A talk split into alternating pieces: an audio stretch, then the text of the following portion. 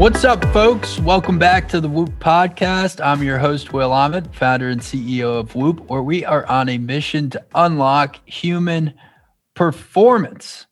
We got Father's Day right around the corner, and Whoop is here to help you celebrate the important fathers in your life.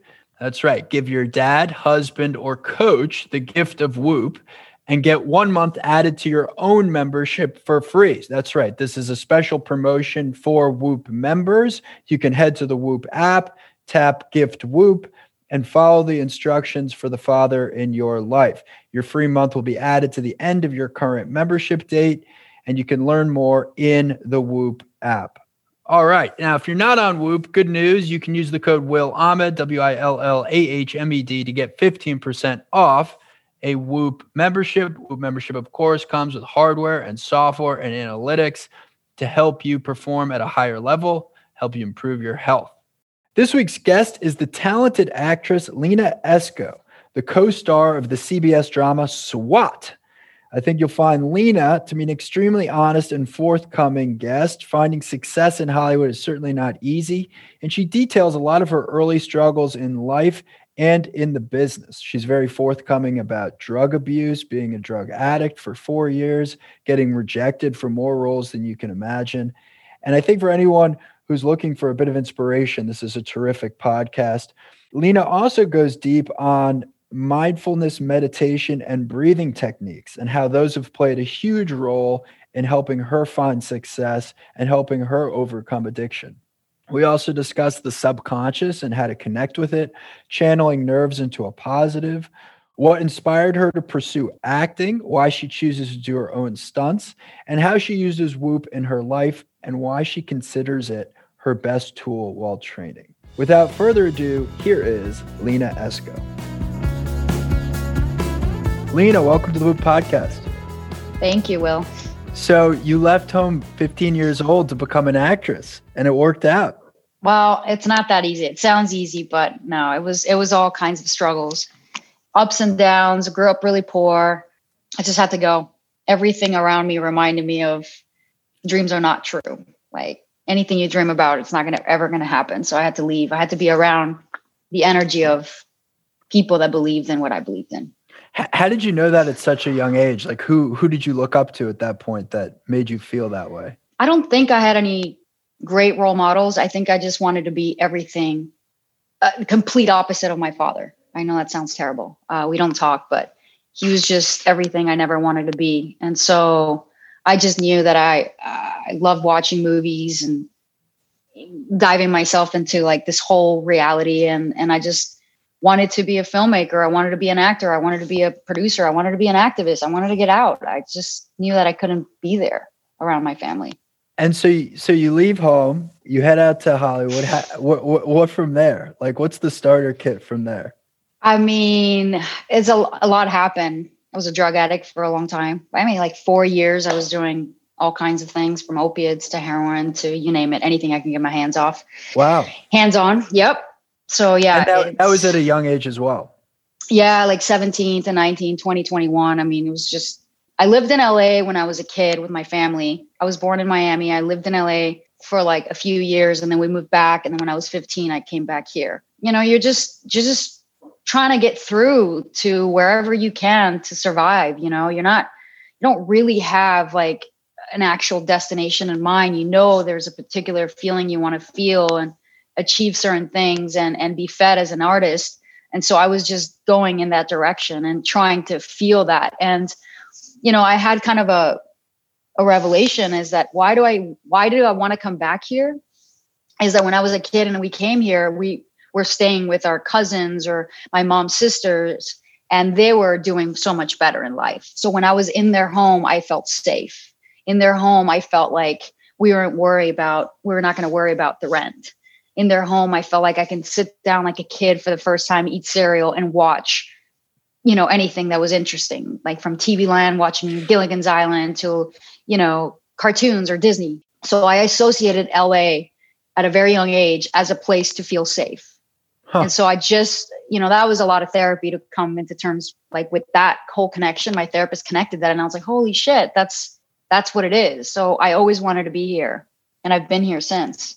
So that gave you the courage to really make a home in LA, but obviously it didn't get off on the right foot if you found yourself kind of down this rabbit hole of drugs, going to Europe, jumping in on any situation I could to keep moving. You know, staying still in one place was a lot of anxiety. You know, we're just trying to survive. And I guess I had a lot of anxiety inside me. And what were you doing professionally during that time frame? Like, were you able to get roles and whatnot? Were there signs at that point that... there was just so many doors closing in your face, so many auditions that are just, you're not right for it. You're too raw. You're too this, you know. At the time it was all about the blonde, blue-eyed girl, you know, that's where I was at. There was no, so there, you're just constantly questioning yourself. You know, it's those doors closing in your face really get to you. You start questioning, like, what's wrong with me? What don't I have? And so what really helped to pay the bills, because I'm like, I don't want to end up waitressing and doing that for the rest of my life, because I'm not going to settle. So I started just going out on TV commercial auditions, and that's what paid the bills and helped, you know, get me through paying gigs. But that's a long road. That's a long road. Well, you strike me as someone that has a lot of courage. And I wonder how much of that like when you think about your childhood and that period of like 15 to 22, which sounds like it was a tough time. Do you look back on that gratefully, or with gratitude, or do you look back on that as like something that you wish was very different? Yeah, it's weird, because sometimes I'm like, why didn't I have it a little bit easier? Why did I have to do all these things to feel high and to feel in a way alive, to erase all these things that happen at home that I don't really want to talk about, you know?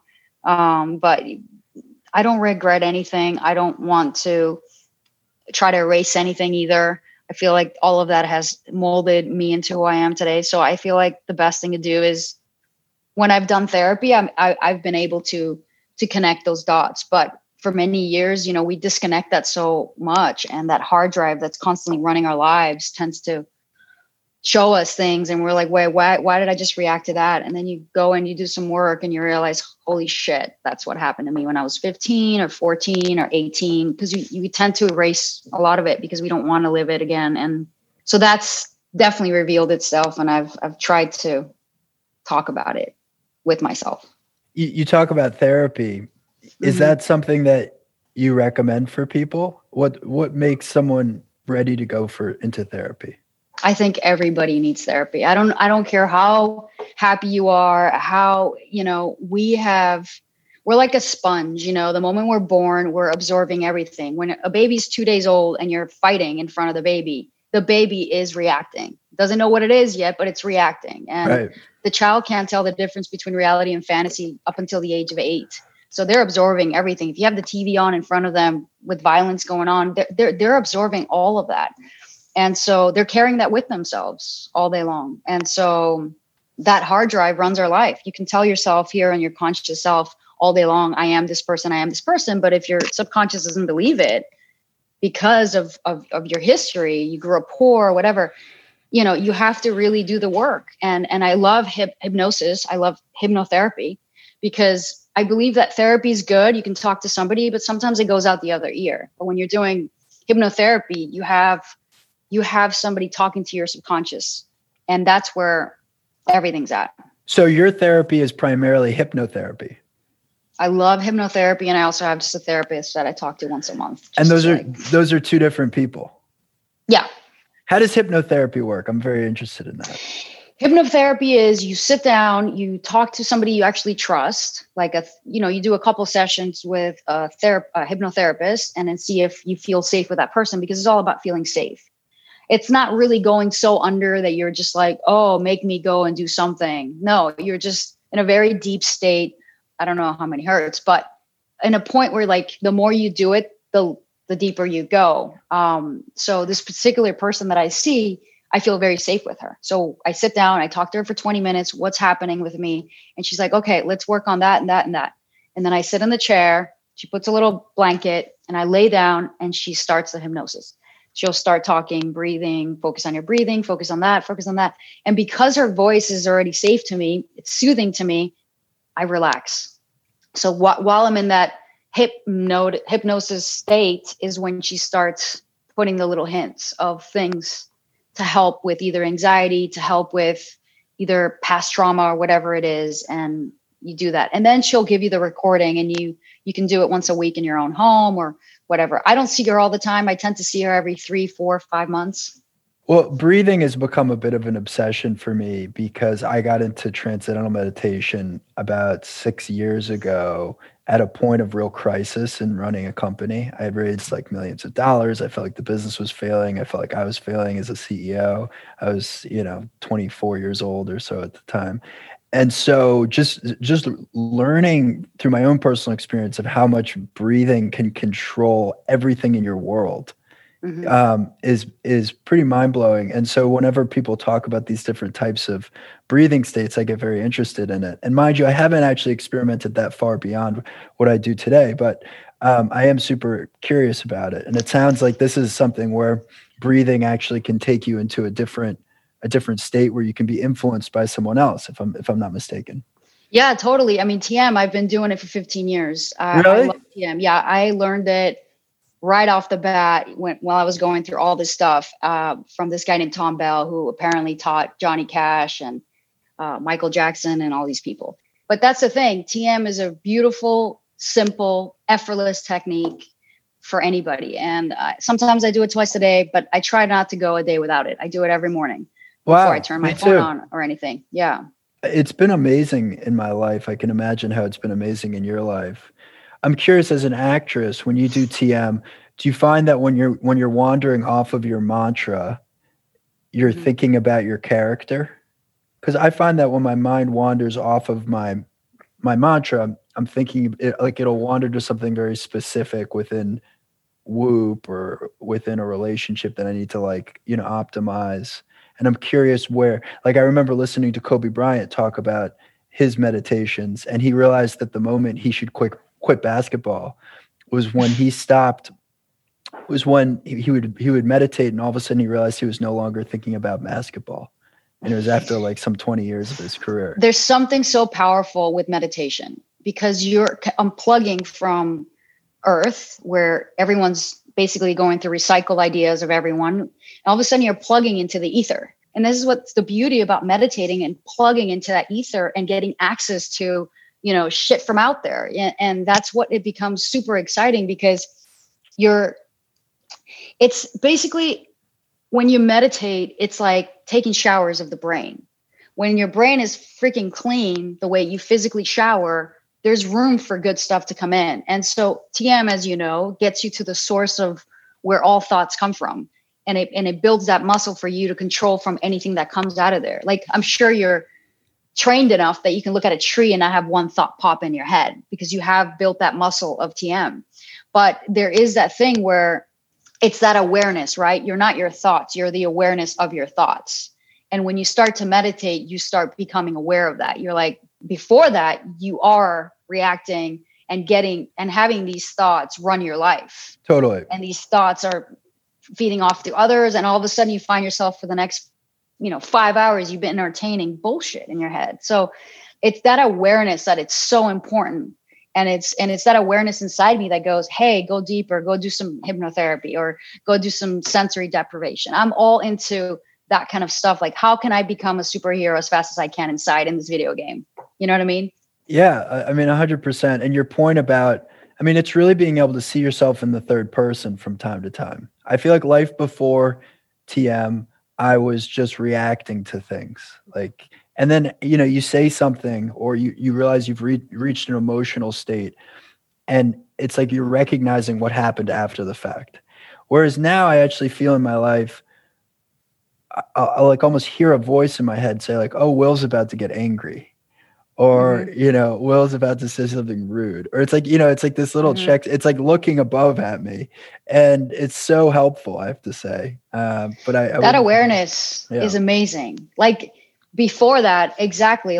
Oh, I'm about to jump in on this, and no, Lena, what are you doing? You're about to get reactionary. Why are you doing that? You're so impulsive. Chill out. Yeah. Oh, when I don't meditate, I'm I let it, I'm just reacting, like you said. The other thing that's interesting at meditation is it feels like, ironically, the people who are least likely to gravitate to it are the people that need it the most. You know, I can't believe how many successful people I've met who have confessed that they meditate. And I always, for whatever reason, when I meet like these hard driving people, in the back of my mind, I assume they don't meditate. And then they always end up being people who meditate. But it's almost like meditation needs a bit of a rebrand, because it sounds a little woo-woo. And it's really not. It's really about just like organizing this understanding of yourself. Absolutely. I mean, it's essential. Maybe you can be that person that can. Well, we'll see. I will say, though, that breathing is becoming a big theme for Whoop, because we've learned all these different ways how breathing can affect things like your heart rate variability. It can affect the way that you sleep. It can affect your stress levels throughout the day. We've been able to do studies, Lena, that show that if even just 3 to 5 minutes of mindfulness, a couple times throughout the day, where you're just doing breathing to yourself, not even meditating, but just like basic breathing exercises. We've been able to show that people who do that versus who don't have much higher heart rate variabilities, sleep much better. It's fascinating to me that something that you do in the morning could then affect how you sleep, 16 hours later, right? It's just like the connectedness of your life and your body and your breathing is really fascinating. And so indeed, it's something that we're investing in, and we're going to put more into the Whoop product around. Yeah, what's the name of the book? The Wim Hof? Yeah, Wim Hof's fascinating. Wim Hof. So we're doing these Zoom group, like this. So this girl, Francesca, does these based on all Wim Hof breathing techniques. It's 20 minutes of that breathing fast into your stomach, into your chest, and out. And you're doing pretty much 5 songs. That's about 20 minutes. You go breathe. And you do that for 20 minutes. And what that does is, I just started doing it like maybe a year ago, and we just started doing it through Zoom. Are you doing the actual Wim Hof method? It's influenced by him. Of it. It's okay. A variation. I've tried that, and it's a bit of a cop-out, but I just found I didn't like the way I felt when I was doing it. However, Wim Hof did completely get me into the cold. I'm a big believer in the cold. I take cold showers at least twice a day. I'm obsessed with the cold. I know. I love the cold. I want to get a cold plunge. I found this Japanese company that does like these cold plunges. So I might just get one here, because I'm all about it, because I run a lot. But going back to the breathing, it's funny you said that, because I do feel a certain way, and I'm like, oh, like I can't let go sometimes. But I've been breathing and doing it for 20 minutes. I get a little impatient. Some people have all these physical reactions, like their hands start to cramp, because it's releasing wherever there's stored energy, right? But what it does get into my pineal gland and release that DMT, because I'm telling you, after I stop breathing for 20 minutes and she's like, just lay there, everything becomes colorful, like everything that you felt, if you've ever done DMT, dimethyltryptamine, it's definitely heightened. So I've had some interesting, I haven't really grasped it all the way, but these breathing things have been like opening up my pineal gland and definitely giving me some DMT natural state of mind. Now you're referencing hallucinogens as well. Are those things that you'll still do today? I haven't done DMT in many years, even though I have the molecule tattooed into my ribcage. Wow. So you're a hardcore believer if you've got the molecule. Yeah, I started doing it like 10 years ago. Look at that. Awesome. But I stopped because and then I started smoking my friends out. I was like their little like shaman. But yeah, we were like, oh my God, DMT. I just watched the DMT, the Spirit Molecule documentary, and I got really into it. So explain to people, what is DMT? DMT is dimethyltryptamine. It's basically in every living organism. So people either can smoke it out of a bufo toad, little liquid that comes out of their backs, or the bark tree. And so what happens when you smoke it, it releases that same chemical that's already in your pineal gland that happens when you're born and when you die. So when you do have this experience, you kind of get to see what happens when you're born and when you die. You go through that tunnel very fast, and all of a sudden you're in this eternal space of there's no time. And you see, I know this sounds crazy, but everyone sees these floating beings who are obviously said to be light years ahead of us. And when you do DMT and you do it again, like in 3 weeks, you start off where you finished off. You never see the same journey. And it's about 10 minutes. And they say it's 10 years of therapy in 10 minutes. So when you do it, you should have an intention. You should be sober for a week and really kind of center in on what is it that you want downloads from, and you do it, and you have somebody be there for you, because not because it's because it's overwhelming in a way where you feel very blissed out, because it's once you take the big hit, so you're not in between worlds, you will go through this like tunnel very fast. And all of a sudden you're in the space. And then you just have to keep breathing. That's why you want somebody there, because you get so excited and you're like, oh my God. And you want to keep your eyes closed, because if you open your eyes, you're kind of out of the trip. And so you try to just stay in it. And I've had a lot of different journeys, but it's really interesting because once you stop, that whole week, you're just remembering so much information that happened in that little time. And there's a lot of growth that happens. I mean, it's the main ingredient in ayahuasca. And it's interesting to see how these drugs, medicine, whatever people like to call them, over the last, 20 years have really evolved. Whereas now you're seeing like psilocybin, being approved for, various forms of depression. And so it's just interesting to see these things get turned on their head. It'll be interesting to see how it plays out. As someone yourself who has used these products, do you see a potential for them around treating depression, around treating anxiety? Do you think that they're risky in that regard? Well, the reason why I wanted to do DMT is because of my fear of death. I just cannot snap out of it. The fear of dying. You really don't want to die. No. I really don't want to die either, actually. I'm definitely in that camp, although I don't know if that makes me think about death all that much. I just know that I would prefer not to die for a very, very long time. Yeah. And I've tried to, like, DMT will show you, that it never really ends. You get to get a grasp of, like, the scary part is that it never ends, the mutation of energy mutating and transmutating forever and ever and ever. And there's never been a beginning, and there'll never be an end, and if you get into like the science of energy just is world reality of it. But I really want to do ayahuasca, but I'm afraid of it because I'm a control freak in that way. And going off for 8 hours scares me. But people that I know that come back from ayahuasca trips, they say that their fear of death is gone. And so I got increments of that through DMT. So I'm ready. So it didn't quite cure you of this fear, but you feel like it actually helped you. It helped because I haven't done DMT in like 5 years. I've just kind of stopped. But I do want to do it again because I don't know. It's that reality of, I remember as a kid walking past a cemetery with my dad. And I was like, what is that? And he said to me, oh, that's where we end up. I think I was like 7 or 6 or 5. I don't remember. And that literally, when I grasp the reality of what he said, that it all ends, I remember that impact inside me as a child. And it still like haunts me. Like when people say, oh, you get existentialism, after you're 30 and everything starts going by fast. I'm like, things have been going fast for me since I was 15. So this is something I really want to tap into. So when this whole thing is gone, I really want to go and do some ayahuasca in Brazil or somewhere in Hawaii. Fascinating. Now tell me, how did you come across Whoop, and how long you been on it? Okay. So I've been on it since last September, 2019.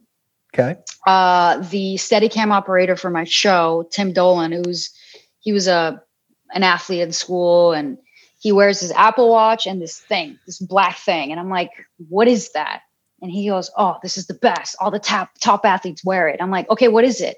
And he goes, well, it's the best recovery strap I've ever come across. And he's always, by the way, he's always carrying the Steadicam op or putting the camera over him, it's a red camera. It's pretty heavy, and he's constantly doing all the work. We usually have 4 cameramen, but he's camera A. He's the main guy. Right. And he's super athletic. And obviously he needs to make sure he's recovering right. And he's working all day long. And this is on SWAT. Yeah. And he was like, he's like, it's the best. I'm like, well, I'm ordering it. And I did. And at the beginning I was like, what is this? And then he goes, don't take it off for a week. Just don't touch it. And I'm like, all right. And sure enough, it started getting to know me and showing me who I was and my recovery and my sleep and everything. And that's when it became to a point where, like, it's crazy. My girlfriend goes, every morning you wake up, all you're looking at is that damn phone for the Whoop app. I'm like, yeah, I just want to know how I did. She goes, you don't even talk to me. I'm like, I know, just 1 second. I have to check how much I slept, how many minutes, how many this, how many that. And she's like, you're obsessed. I'm like, I am. I'm completely obsessed. Well, that's awesome. So obsessed. And what have you learned about yourself from using the product? You strike me as someone who's actually really, really self-aware. So I'm interested about this. I realized that when I don't eat, when I stopped eating at 5:30, 6 p.m., I sleep like a baby. My HRV is higher and my REM is higher. If I'm eating a little bit later, that starts to affect it completely, right? I'm the same way. And this is one of those things that is personal. Like, generally speaking, the more you can, the further from bedtime you can eat, the better. Mm-hmm. But it's interesting. Some people can eat 2 hours before bed, even an hour before bed, and it doesn't affect them that much. I've noticed in my data personally, similar to what you described, the more time, the better. Yeah. And okay. So the exercise aspect of it, I love it because I've become a really good runner. I mean, an okay runner in terms of long distance running. So once we went on lockdown, I had nowhere else. I couldn't go to a gym. I couldn't go anywhere. So I started running outside. And now I run every other day or sometimes every day, 8 miles, 7 miles. And Whoop is the best buddy to be next to me throughout this whole thing and challenging myself. I'm like, oh, I did this yesterday. Oh, I was doing this and that. Oh my God, what happened right here? I slept better here. I didn't recover here. And it's been my partner in crime through COVID. My trainer also has Whoop because of me, and he loves it. I mean, we have our own little group there. I'm like, be like, oh, you worked out more than me. I mean, it's just so, I mean, I have so many friends on it that it's fun. I mean, we talk Whoop language. Well, it's amazing to hear that. And I'm so glad you've gotten value out of the product. What does a routine look like for you on a day that you're shooting? Have you already memorized all of your lines, like the night before, weeks before? Are you just reading through it that morning and you just can immediately remember them? Like, I'm curious how that works. We shoot episodes every 9 days. They give us the scripts usually a few weeks before. So if I have thick, like, paragraphs and stuff like that, I'll need 3 days, not 3 days, just to sleep on them. I can literally go for a run and just have that whole monologue memorized, like, in an hour, like, just like that. So I have to be moving. So that's really interesting. So you'll read the thing and then you'll exercise and you'll be playing it back in your head while you're doing that.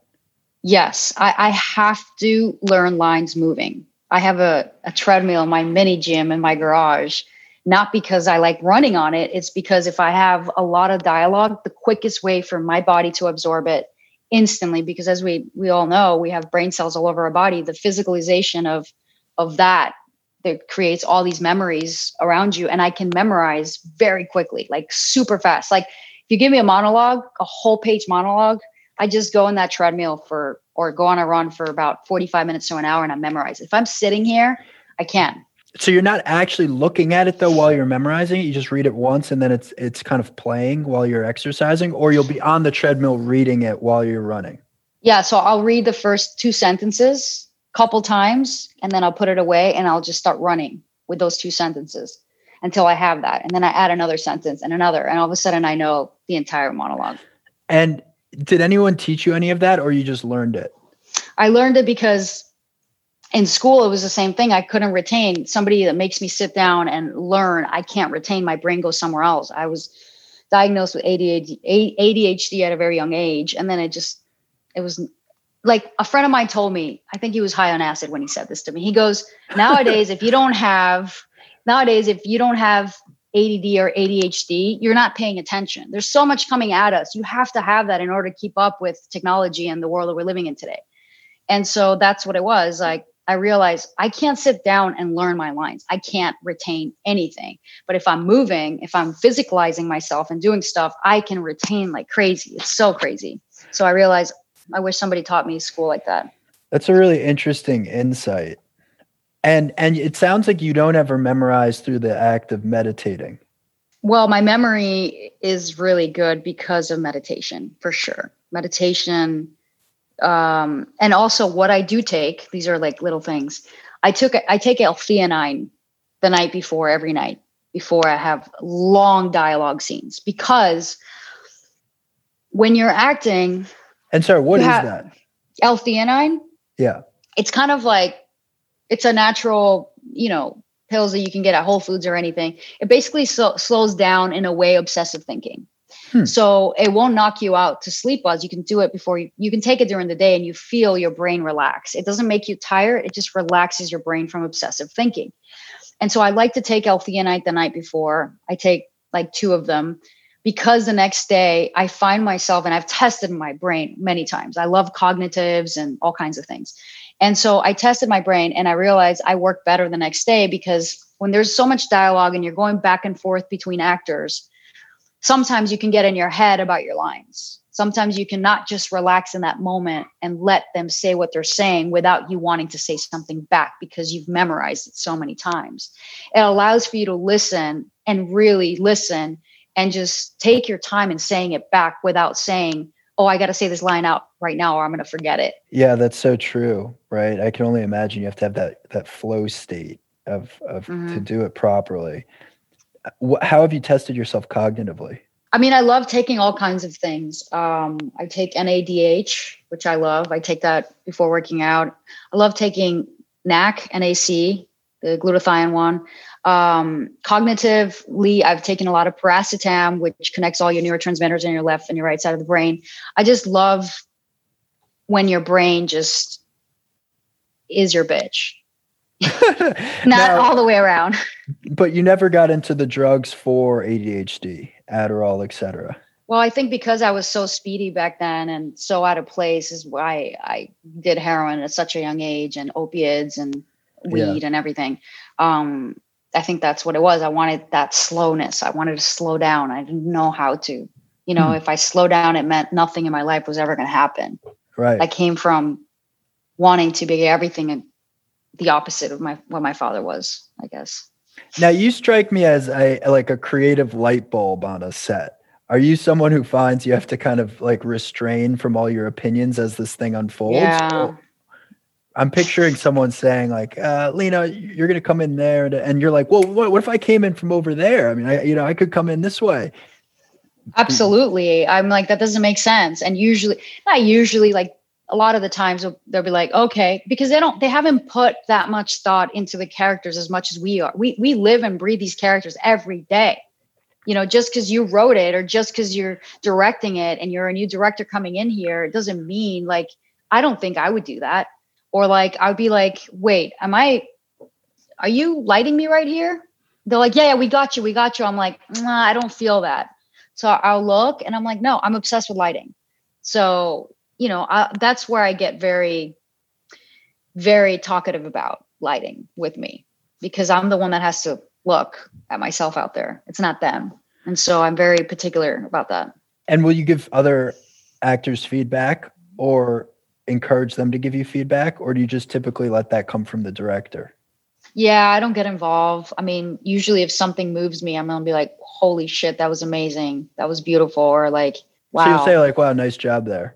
Yeah. Like if something moves me, for sure. And if I see somebody struggling, I will do everything in my power to make it easier for them. If it's a guest star coming in for the day or somebody new that doesn't feel safe, it's always so important to be so warm and open and try to make it easier, because I've been there so many times going and being a guest star in some show or being like, a 2-day actor in some movie. And, it's like everyone has their own family and their own thing. And it's just the worst feeling. Like, you're already nervous. You don't want to fuck up, and like, so you always want to be warm with everybody. And yeah.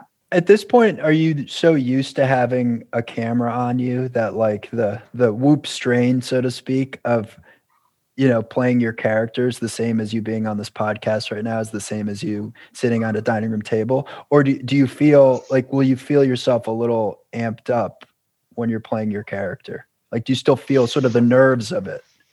Sometimes. I mean, if I have emotional scenes, I'm definitely very vulnerable. So I usually ask them to keep the set quiet because I'm kind of hanging by a thread in terms of like feeling a certain way. And I know that if I hang on to that and like, I'll be able to deliver in that scene. But if people are joking around and while I'm like in a very different state that I have to go and cry in a scene, then yeah, I ask for that space. And I'm definitely nervous and I'm definitely feeling all kinds of things, but kind of like the day-to-day thing that we're doing. If there's some stunts where I'm doing stunts, I'm definitely nervous, but that's what gets me excited. That fear of like, but then I'll like, you know, when you're nervous, you go, I don't know about you, but like when I'm nervous in meetings and stuff, like that actually helps me, pulls me out. I've talked to a ton of performers, from athletes to executives to people like you who often cite that if you're not nervous, it doesn't matter. And in some ways, you know, it feels like the nerves can actually focus you.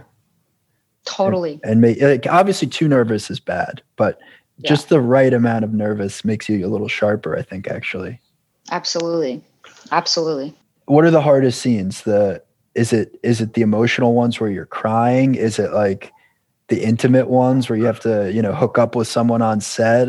Like what is it that you find the most nerve-wracking? I mean, I think they're all nerve-wracking. I did a show called Kingdom that's now on Netflix about MMA fighting.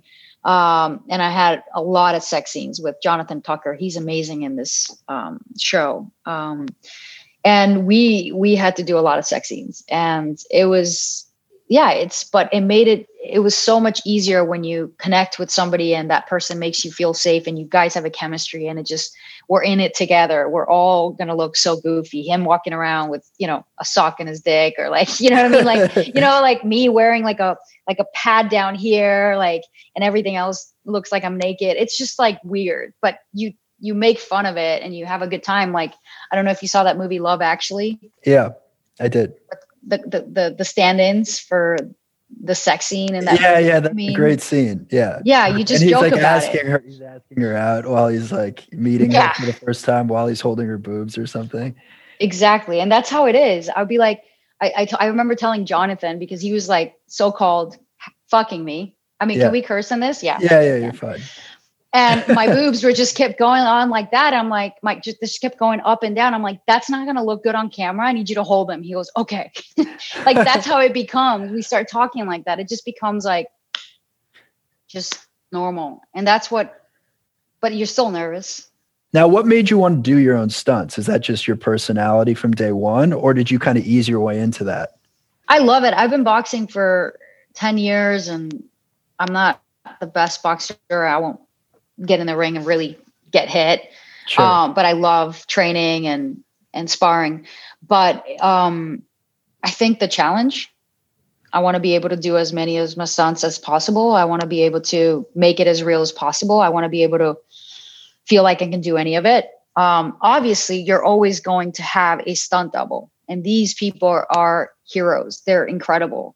So you would shoot your take, your way of...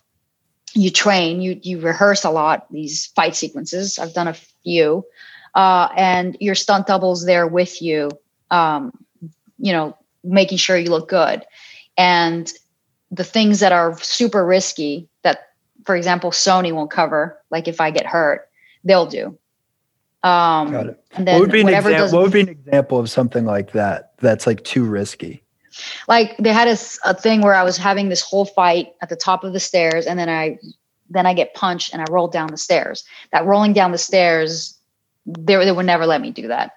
And so the stunt double would do that. And also like jumping off a building. There's certain things that they won't allow me to do. Do you think it's crazy that a guy like Tom Cruise is doing a lot of these stunts? Do you think that's overplayed?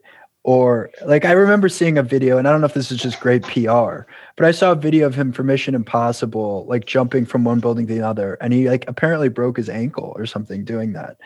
Is that crazy? Is that all made up? Like, how should I react to that? I've heard that he does a lot of his stunts, but not all his stunts. And he makes it seem like he does all of his stunts. That's what I've heard in the whole stunt world. Okay. I think for him, he just wants to feel proud of himself. I feel like he wants to be part of every aspect of it. I think that's what I feel from him, because I can feel when there's a stunt happening, I get super excited. I'm like, well, why can't we make it longer? Why can't I just want to be challenged. There's nothing better than being challenged and look and just do these fight sequences flawless. And you want to rehearse for hours and hours until you get it. And you don't care if the best part about shooting fight sequences the next day, I don't know what it is. I'm bruised up. I can barely walk. Wow. My whole body's sore, but I love it. It's just an adrenaline. You know how it is. You just love it. I don't know why you like being banged up but it's a dance, you know, you make eye contact with the other person to avoid any accidents, any wrong moves, and you're dancing together and you're getting through it together. And it's quite incredible, especially when you're working with incredible stunt teams. Do you think you represent like a braver new wave of actresses? You know, to your point about what Hollywood looked like 15 years ago, I'm trying to think of what the analog is of what you're describing, like who would have been women doing things that you're describing 20 years ago that enjoyed waking up bruised from a stunt scene where they're also the co-lead on the show. Like, does that seem like something that's maybe more prevalent now than it was, I don't know, 2 decades ago? I don't know. I'm sure there's been women. No, I think I'm sure there's been women from then feeling and being the way I feel, but they just didn't have the stage for that, you know? Movies were focusing on different female stories. Shows were focusing on different female stories. So I feel like now it's a little bit more open. It's more welcomed, I guess, or giving women roles that are the same as they would give to men. So it's definitely changed, but I feel like there's been women out there doing cooler shit than me and said better things than me, but they just didn't have the platform. So what's next for you? We've launched a campaign, the Human Campaign, a couple of years ago with my partner, Joanna Masca, who was the bipartisan campaign. She was the director of press advance for President Obama. And so we've been trying to get the Equal Rights Amendment in the Constitution. It's just an amendment that's been trying to get into the Constitution since 1923 by Alice Paul. So we're trying to bring it in to light. It tried to pass in 1972. But it died in 1982. There's all this story behind it. So we're trying to bring it into the Constitution. So that's one thing. And then I'm writing a couple things, 2 shows, and trying to knock on doors again and put myself out there and be okay with 100 million no's. I've already gotten 20 no's on this project that I'm working on right now. They're like, this will never get through with the Me Too movement. I'm like, whatever. I can't tell you what it is, but I'm like, whatever. I'm a woman. You know, George Lucas's Star Wars got rejected like 152 times, I read. Well, there you go. Isn't that amazing? That makes me feel so good because when something great comes out, everyone's like, oh my God. But then like, where are these idiots that said no? And they're like, this will never get made. What are you, crazy? Like, shut up. You guys are blockers. Shut up. Like, you want incredible shit, but the people that are doing good stuff and they're putting it in front of you, you think they're crazy. Do you worry about the future of smaller budget independent films? You know, I've been reading a lot about sort of the shifting landscape of Hollywood in general and sort of this need for big blockbuster hits and these big studio hits and sort of like this gap that's emerging of a sort of mid-level budget or lower budget films. Well, there was that whole talk maybe 10, 15 years ago when Marvel and DC Comics started coming up and the whole micro budget sector of films started kind of dying, you know, and you had all these $300-400 million movies, $200 million movies becoming the center of everything. And then you would get small amount of movies that were, you know, in the 2, 5, 15, 20 million range for the academies, you know, for the nomination times, you know, like in November, December, you know, that kind of stuff. But I feel like now post-COVID, that whole world of DC and Marvel is great. It brings happiness into people and that's awesome. But now because of COVID, you can make all these little movies anywhere. And it's safer for a lot of people to go, oh, here, I have this story. Okay, this is a beautiful story. It's better to go and send out a crew, a smaller crew, to go and shoot this movie, you know, for 5 weeks, you know, in Palm Springs or, you know, somewhere. And people are hungry for these stories, these connecting stories. And so I feel like maybe before COVID, we were kind of losing that, but I feel like it's now they want to be having these little movies that are still have a whole lot of heart that people need right now. They need hope. That's great. And by the way, I don't think there's ever been a better time to be an actor, an actress, it seems like. I mean, there's so many different studios and Netflix, whatever, competing for content. Isn't that right? Yeah, it's a wonderful time to be an actor. I mean, there's so many outlets. There's so much good stuff out there. I mean, we used to make fun of Netflix, like, whoa, they have so much. They keep putting so much out. It's so much saturation. But guess what? They've been ahead of the curve putting stuff out throughout this because we're eating it all up so quickly that the only outlet that is keeping up with our appetite is Netflix. Now, you know, you have to have all these other outlets and understand, like, holy shit, we can't stop. We can't just get so select. Like, there's so much incredible untouched talent out there. So many great writers and filmmakers. I mean, this is the time to, yes, maybe take risk with smaller budget stuff, but there's so much. I mean, look at Netflix every week. I'm like, how do they have time for this? You know why? Because they were constantly saying, greenlighting great stuff. Go, go, go, shoot, shoot, shoot, shoot. I mean, every week I'm like finding out new stuff on Netflix. Other places I'm like, oh, same thing. Yeah, it's Netflix is an amazing story. Mark Randolph, one of the co-founders, is actually an investor in Whoop and a friend. He's been on the Whoop podcast too, and so I've gotten to hear a little bit of the behind the scenes on that company. It's amazing what they've built, and again, a lot of it goes back to that kind of contrarian mindset of doing things at a time when other people thought they were crazy. I mean, I remember getting that DVD in my home, like back in the days. You know, yeah. Look how far they've come. Well, it's been a pleasure spending time with you, Lena, and I hope we get to meet in person someday. And thank you. Thank you so much. I hope so too. Take care. Be safe. Thank you to Lena for coming on the Whoop podcast. You can check out SWAT on CBS. A reminder, you can use the code Will Ahmed, WILLAHMED, to get 15% off a Whoop membership.